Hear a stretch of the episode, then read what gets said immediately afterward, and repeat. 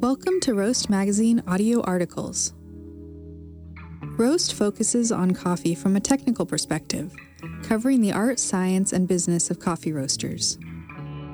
Presenting Technically Speaking, The Decaffeination Process by Candice Madison.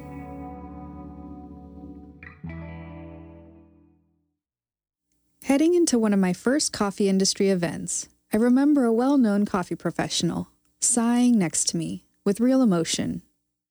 When I inquired as to what was the matter, he responded, Coffee without caffeine would be perfect. Then I could drink as much as I want. More than a decade later, I completely understand the predicament. Coffee has so much to offer, but it also has a biological boundary that, when crossed, turns that enjoyment into headaches, nausea, and worse. Being caffeinated is wondrous, but being over caffeinated hurts, as we all well know. Although we commonly associate the chemical compound caffeine with the Coffea genus of flowering plants in the Rubiaceae family, it is present in over 60 species of plants, including tea, cola nuts, and cacao. And while we would like to assume that its presence is some cosmically serendipitous happenstance, a stimulating elixir of the goddess perhaps, it is rather a naturally occurring insect repellent. The Coffea genus has over 100 species, and of the two most commercially available, Canephora, more commonly referred to as Robusta, produces almost twice the amount of caffeine as Arabica, its more favored sister. Both species have been prized for centuries for their stimulating properties, and the discovery of this almost magical effect on the central nervous system is now a legend featuring a goat herd, his goats, and their fabled dancing. The coffee plant had been anecdotally identified as a stimulant for centuries, but in 1820, under the direction of the poet and statesman Goethe no less, Friedlieb Ferdinand Runge was tasked with performing the first recorded scientific study of the bean itself. Goethe was an avid student of geology and botany for many years and had been impressed by Runge's previous work on the belladonna extract. Runge managed to isolate the caffeine compound in its purest form. However, he did not investigate or look even further into what caffeine was or even consider producing a decaffeinated version of this storied bean.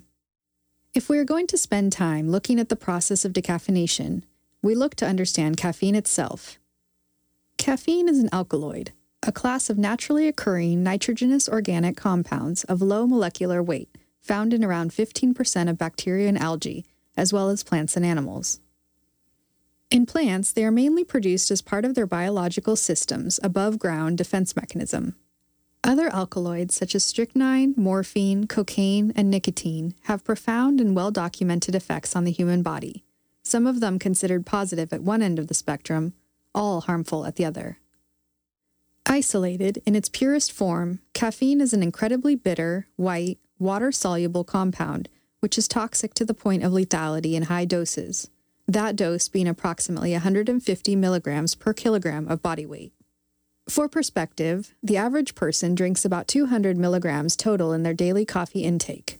However, it is not recommended you consume more than 500 to 600 milligrams a day, according to medical advice. While Runge had no interest in producing a decaffeinated beverage for the wider public, his work was instrumental in guiding one who did. Ludwig Roselius, whose accidental soaking of green beans in seawater paved the way for a patented process involving steaming green coffee to remove caffeine using benzene as a solvent. And thus, around 1914, Sanka, by way of Cafe HAG, was born. Fast forward to today, we now know that benzene is a carcinogen, as well as being highly flammable, and is no longer used as a chemical solvent. However, this process of decaffeinating coffee using a solvent was tried and true and is still the preferred method today, using the relatively safe ethyl acetate and dichloromethane, otherwise known as methylene chloride or the acronym DCM, in place of benzene. It should be noted that although both of these chemicals are considered safe for consumers of decaffeinated coffee, dichloromethane is now thought to contribute to the deterioration of Earth's ozone layer, a critical component in regulating Earth's temperature thereby contributing to climate change. In addition to this, DCM is now banned for sale for use as a paint remover. While dichloromethane is found in nature, for example, oceanic sources, wetlands, microalgae, and volcanoes, its primary source is industrial emissions. Neither last nor least, when talking about dichloromethane in more general terms, it should be noted that the production of this chemical creates two highly toxic chemicals that are banned for consumer application carbon tetrachloride and chloroform, which are both carcinogenic, and the former has been linked to liver toxicity. Although DCM is itself a suspected carcinogen and causes severe risk should you inhale or come into direct contact with it, it can be safely used in the decaffeination process as the high volatility that makes it so desirable a chemical solvent also means that it evaporates extremely quickly and leaves no residue behind. Ethyl acetate is a distillate of acetic acid and ethyl alcohol, and considered far less a risk to human physiology than DCM. But it is an irritant, and with repeated or prolonged exposure, can cause serious damage to internal organs. Both dichloromethane and ethyl acetate are used in the organic solvent method of decaffeinating coffee.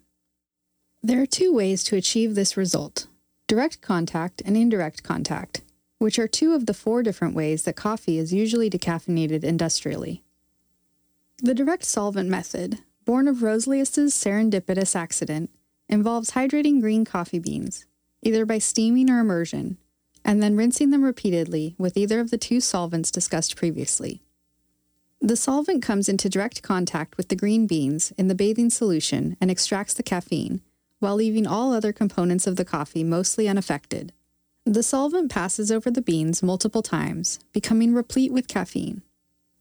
After around 8 to 12 passes, the coffee reaches the required caffeine level. 97% must be removed to reach US standards, 99.9% for their European counterparts. And the solvent is distilled, removing the caffeine. The coffee is then cleansed with clean water and dried. The indirect solvent method uses these same chemicals to treat the water the beans are bathed in. Instead of the chemicals directly coming into contact with the beans, the green beans are themselves soaked in hot water for a number of hours. The beans are then removed, and it is at this point that either the ethyl acetate or dichloromethane are added to the slurry and the caffeine removed by evaporation.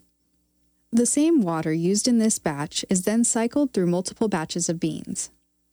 After several cycles, this water reaches a state of equilibrium, whereby the water and the beans have a similar chemical profile, and therefore no flavor compounds are lost. The flavorful water is then used to rehydrate the coffee beans, and the beans are subsequently dried.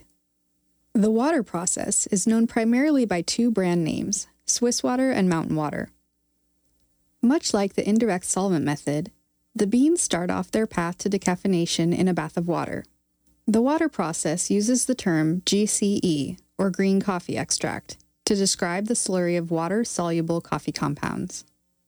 Both the Swiss water method and the mountain water method use patented filters to enable the extraction of caffeine from the GCE, by way of the migration along a gradient from the caffeine rich green beans into the stable GCE, which lacks caffeine. As the GCE is saturated with the other water soluble coffee compounds, only the caffeine molecules migrate from the green beans to the GCE.